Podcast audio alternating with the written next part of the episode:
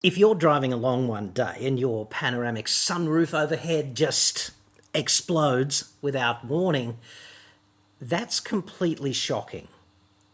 Almost as shocking as what might happen next, which is when you're fronted the service centre and they explain, if that's the right word, that this is not their fault at all. In fact, it's on you, and that'll be like four and a half grand or something. Here's how you invert the battle space on this next level of automotive assholery because the facts and consumer law is entirely on your side.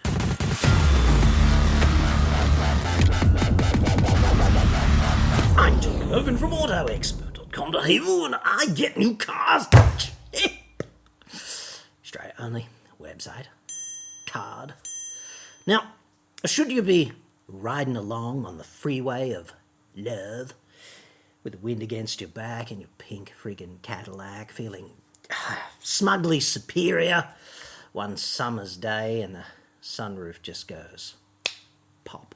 It's going to be quite distinctive because the speed of propagation of the failure of a piece of tempered glass is roughly five times the speed of sound in air at sea level. So that's going to be rather the disconcerting bang. It's like SEAL Team 6 coming through the skylight in your meth lab. Don't ask me how I know that. However, the light at the end of the tunnel here, even if some mongrel, uh, speaking of which, uh, allow me to complete the picture on the mongrelness of all of this. I feel like Commissioner Gordon in an odd way, only, you know, summoning Satan because there's been an outbreak of integrity instead of Batman to fight evil. Anywho, with that in place, I'm sure you can tell what's coming next. This video is sponsored by Olight, which is beset from 8 pm tonight, Wednesday, the 15th of February, fortuitously, by a post Valentine's Day flashlight frenzy.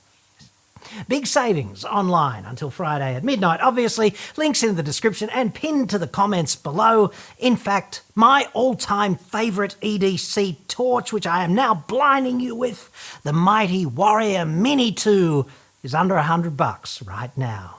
So don't just sit there looking like Peter Dutton, dude. Despite living in an in pocket war of attrition on a day to day basis with my Leatherman and my overall cumulative mistreatment of it, my faithful Warrior Mini 2 simply refuses to die. And I use it every day, and it is so freaking useful, honestly.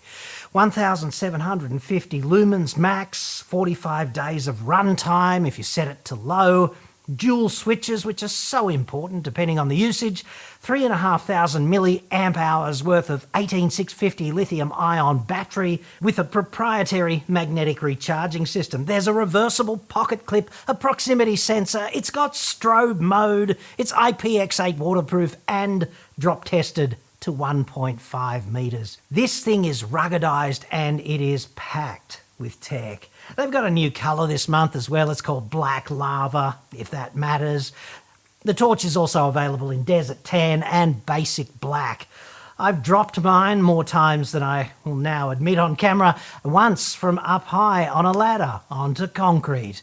Well done for ticking every box. Genius. And here it is, faithfully poised at my side, loyal and ready to defeat the undead, or more likely, just find the car keys in the bottom of a camera bag in a night as dead as a politician's brain. By now, I must have just about every Olight, and this is the one I use for my EDC. You will not prize my Warrior Mini 2 from my cold dead fingers. I plan on taking it with me straight to automotive hell. When you look at the Warrior Mini 2 purely as a return on investment, under a hundred bucks for this torch is unbeatable value. I'm not kidding when I say this thing helps me every day. Olight's sale goes until midnight Friday the 17th. Dude, just don't come crying to me because you've blown the signing bonus on cool torches. If you're addicted to EDC, that's quite okay with me. Links in the description, plus a code for 12% off outside the sale. And thanks to Olight for sponsoring this episode. A few times a year, I get messages such as this. Today's is from a dude named Nige who goes. I was driving my wife's 2021 three prong GLC 250. There's your first mistake, Nige. North on the Bruce Highway yesterday in temperatures of about 34 degrees, and the effing, this is going to be a salient recurrent theme in uh, Nigel's missive. And the effing sunroof let go with an almighty bang. Yes, well, it would, because the way tempered glass works, it just lets go like that. It's like a Mach 5 shockwave going X and Y every 6 to 10 millimeters throughout the whole roof. So, not the kind of thing you're going to sleep through. That's absolutely for certain. When I fronted up this morning to the F wit, that's hmm, a bit harsh, Nige, but maybe not inappropriate. At the three pronged customer service centre, so regular viewer, it was exactly as you had said in an earlier video. Mercedes was not taking any responsibility and will definitely not admit to any design defects. The answer was, it's glass, and this happens. I'm sick of car makers saying this. This is tantamount to saying that the sunroof exploding without warning is not a defect. It's just an operational characteristic. Like, come on. Sunroofs are not supposed to fail spontaneously as you drive along a major highway in Australia near a holiday paradise. And if you think that possibly a truck might be able to loft up some projectile from its wheels and it's going to and break the sunroof, then physics says no. We'll get to that.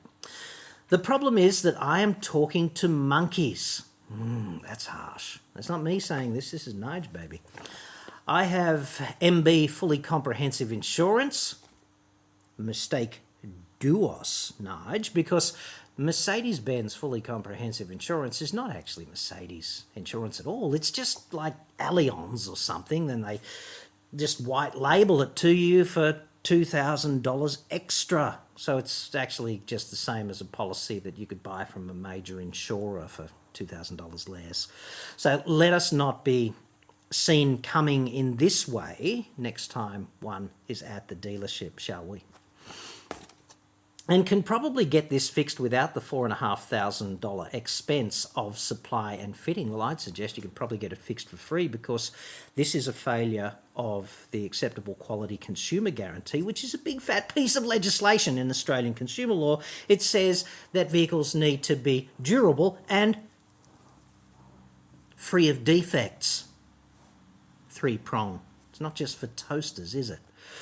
The fact that I can get a hire car whilst, I hate that whilst, should be while, while waiting the four months to get a glass shipped out and fitted is possible, but a long shot.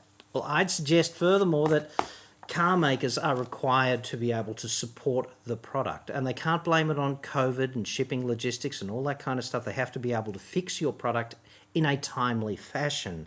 That's part of the legislation also. And if they can't do that, a minor defect might become a major defect, and you might therefore be in line for a full refund or replacement. So they would want to get their finger out fairly quickly and get the glass here a little bit speedier than that. Like we could go shopping online and get something DHL'd from Germany to here in a couple of days. Why can't Mercedes Benz do that? Why does it have to take four months to get a piece of glass here? Riddle me that. Satan. But a long shot. So I'd suggest, as a compromise, the least they could do is cover the cost of you hiring a car, whatever car you want, that's sort of roughly equivalent to your wife's three prong shitter, it, only not with a hole in the roof, obviously. That'd be nice. And if you hit them up with a bill for that, you'd probably get them to pay it. Go and talk to a lawyer because the details really matter, but broadly, that's how this works.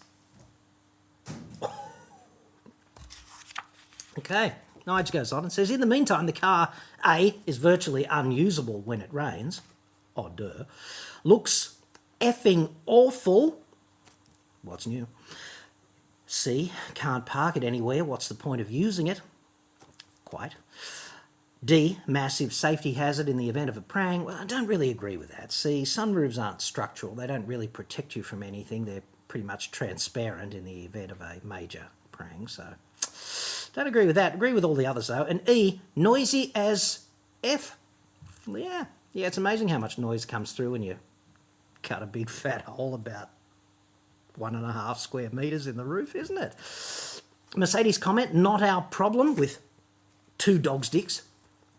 Sorry to sound out, but I think I'm going to get shafted over this. Yes, I think you might, but it's okay for you to sound out. I, uh, I'm finding it quite entertaining, Nige, not uh, the least of which because it's a really good way to educate the public on what you're actually entitled to if you own a car. Now, if a toaster behaved in this way, if the element just went you wouldn't have the same conversation at Bing Lee or the good guys or something, would you?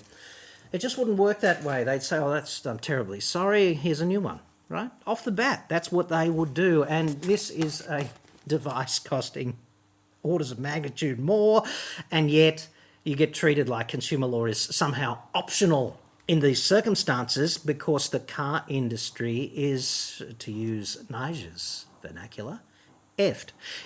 Actually, it's only about one third of car makers doing business badly in this way, but that third really does give the rest of them a bad reputation. I'd suggest it tars them all with the same grubby brush. So here's what you do I'd suggest that sunroofs do not just break. They don't. If they do, that is inherently a design or implementation defect, right? Manufacturing defect, whatever it's not on you. You buy a product, it is supposed to be durable and of acceptable quality. That's just how this works. Reasonably durable, you know, free of defects, etc. Now, there could be some extraneous influence that causes a sunroof to break, and the real easy one for a car maker to give you is oh, well, it's probably just a rock you know, a projectile foisted upon the sunroof by some truck, lofted up by the wheels, right? That is complete bullshit because there is no way Isaac Newton and everybody else who studied physics is queuing up the dead ones spinning in their grave, just going, dude, there's no way that that can happen. There is no way a sufficiently massive projectile can be lofted up by the wheel of a truck and it will not reach a significant enough height to possess enough energy to fall on the sunroof and break it. It's a bit of a different story when you're steaming along with your windscreen like this at 30 meters a second and a projectile gets lofted up and you hit it, that can break your windscreen, but the sunroof is traveling like this. It's not in the same direction as any incident, you know, projectile that's just hovering there. Like windscreen hit, sunroof hit. See what I'm talking about? And I'd suggest don't take my word for it because I'm just a lowly bachelor's degree in mechanical engineering dude who studied about 40 years ago endless physics, but hey, an argument could be put that I was so freaking good at it that I became a journalist and that's what I did for the next 30 years. But let's hear what a real expert has to say because I got a. Um, I did some significant research on this a while ago, and I uh, I came across a dude named Tarek Zohdi, who's a PhD from the UC Berkeley. So he's a professor of mechanical engineering at one of the most prestigious academic institutions on earth. He was requested to comment following a similar incident in a BMW, right? And Professor Zohdi basically studied the feasibility of a rock being lofted up by the tyres of another vehicle and its ability to break an automotive sunroof, and he concluded that that is impossible, saying, quote, there is not a chance in the world that an unintentional rock that is lofted by a vehicle would ever break a sunroof panel. In my opinion, the car manufacturer has the problem. Basically, it's a manufacturer's defect. When a dude with a PhD in mechanical engineering says, not a chance in the world, like normally these people hedge their bets and say things like highly unlikely right? What he's saying is Are you clowns smoking crack even suggesting this? That's kind of where he's at on this. It's not even remotely possible, not a chance in the world, said PhD dude who split his brain in 52 different pieces just to get the physics right on the complex stuff, which this is not, right? So, what else can it be? It can only be not reasonably durable or not free from defects. Tell me what the other option is that breaks the sunroof. Have a look at this clip, which is from the public broadcaster in Canada. Dude trapped in the car, it's on fire, it's imperative to get him out. I'm counting nine different hits from able bodied dudes who are highly motivated to get this done quickly using improvised tools, and it takes nine hits to break the side glass. Now, admittedly, they are hitting it in the wrong place because they don't understand the physics of tempered glass. If you want to break a window, look for a 90 degree corner at the top and punch it there. The best thing to use, incidentally, is one of these. It's a spring loaded center punch, and basically, you just layer it up against the corner, press it like that, and the point load and the shockwave from that will just propagate a crack all through the glass. The other reason that the glass doesn't fail completely there is that the window is tinted and it's the tinted layer that's holding it together. Basically, once tempered glass fractures, it just disappears into little tiny chunks, right? And it, the, re, the way this works, if you want to know the physics of it, tempered glass is much tougher than the glass in the windows of most houses, which is annealed glass. What they do is they get the glass, they put it through uh, an industrial process. That means it goes through an oven, heats it up to the transition temperature, which is like uh, 600 degrees, something like that. And then as it comes out of the oven, these cold air jets hit the outside surfaces of the glass and they cool it off rapidly. And this leads to a layer of glass on the outside, on both the top and the bottom surface of the sunroof or the inner and outer surface of the side windows of your car. And that surface has really high residual compressive stresses built into it.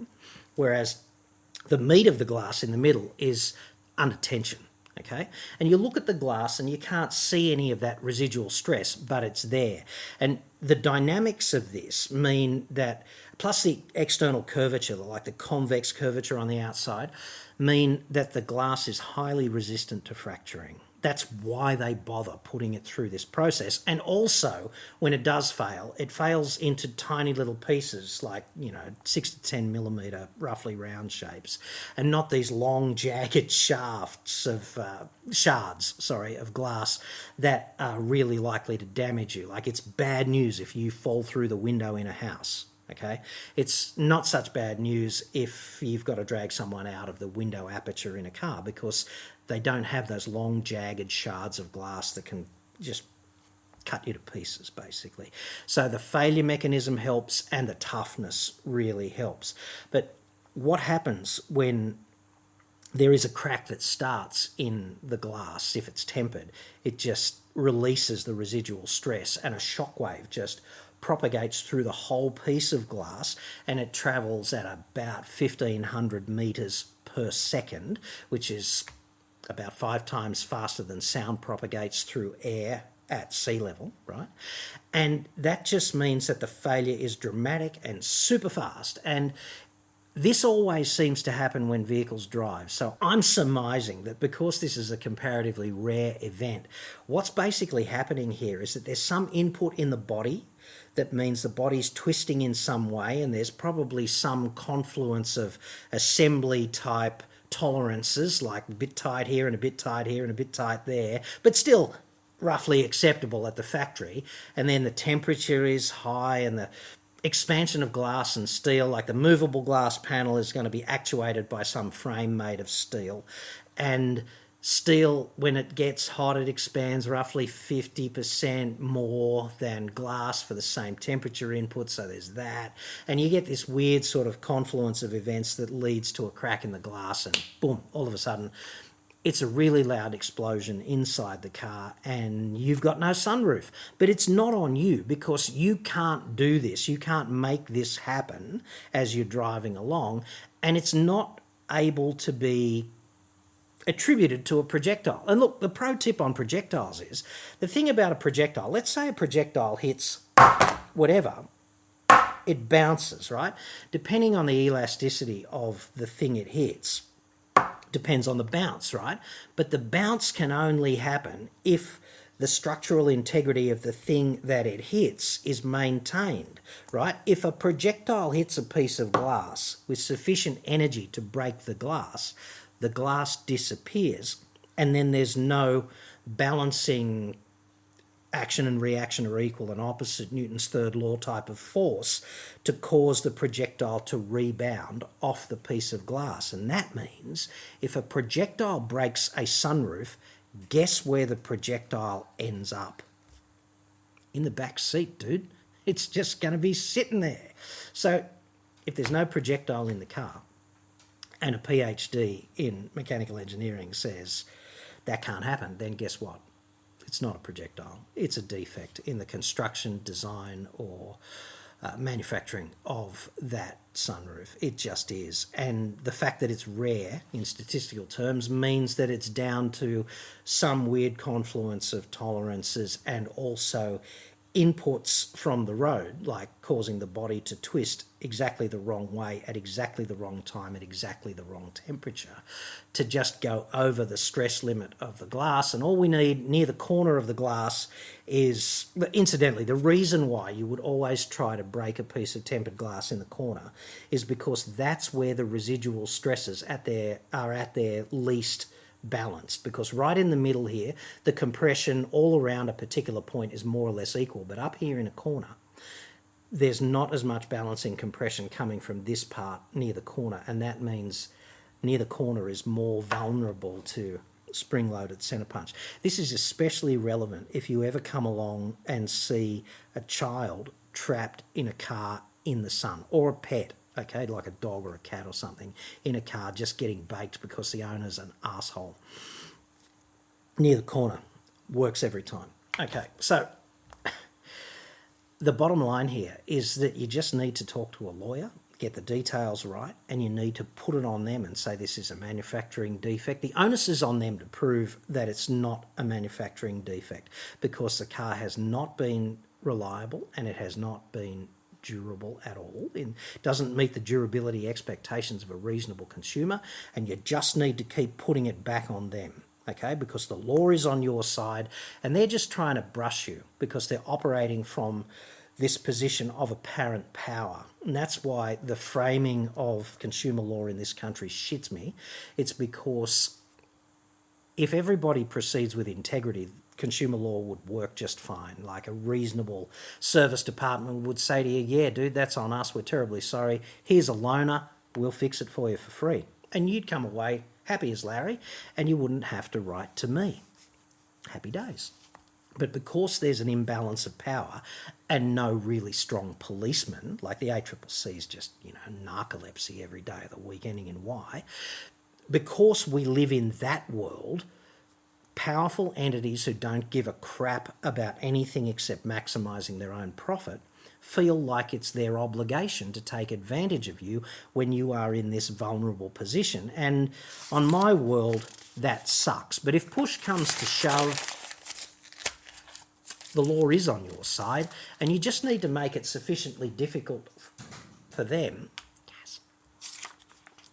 and hopefully they will turn this around. I'd say to them, fuck you and the horse you rode in on. You know, why do you think I've got the three prong inverted here? Because they're the worst at it. They should be the best at it because look at the absolute bipolarity of Mercedes Benz ownership. When you are a prospective customer, it's all slaps on the back and handshakes and we're your best friend.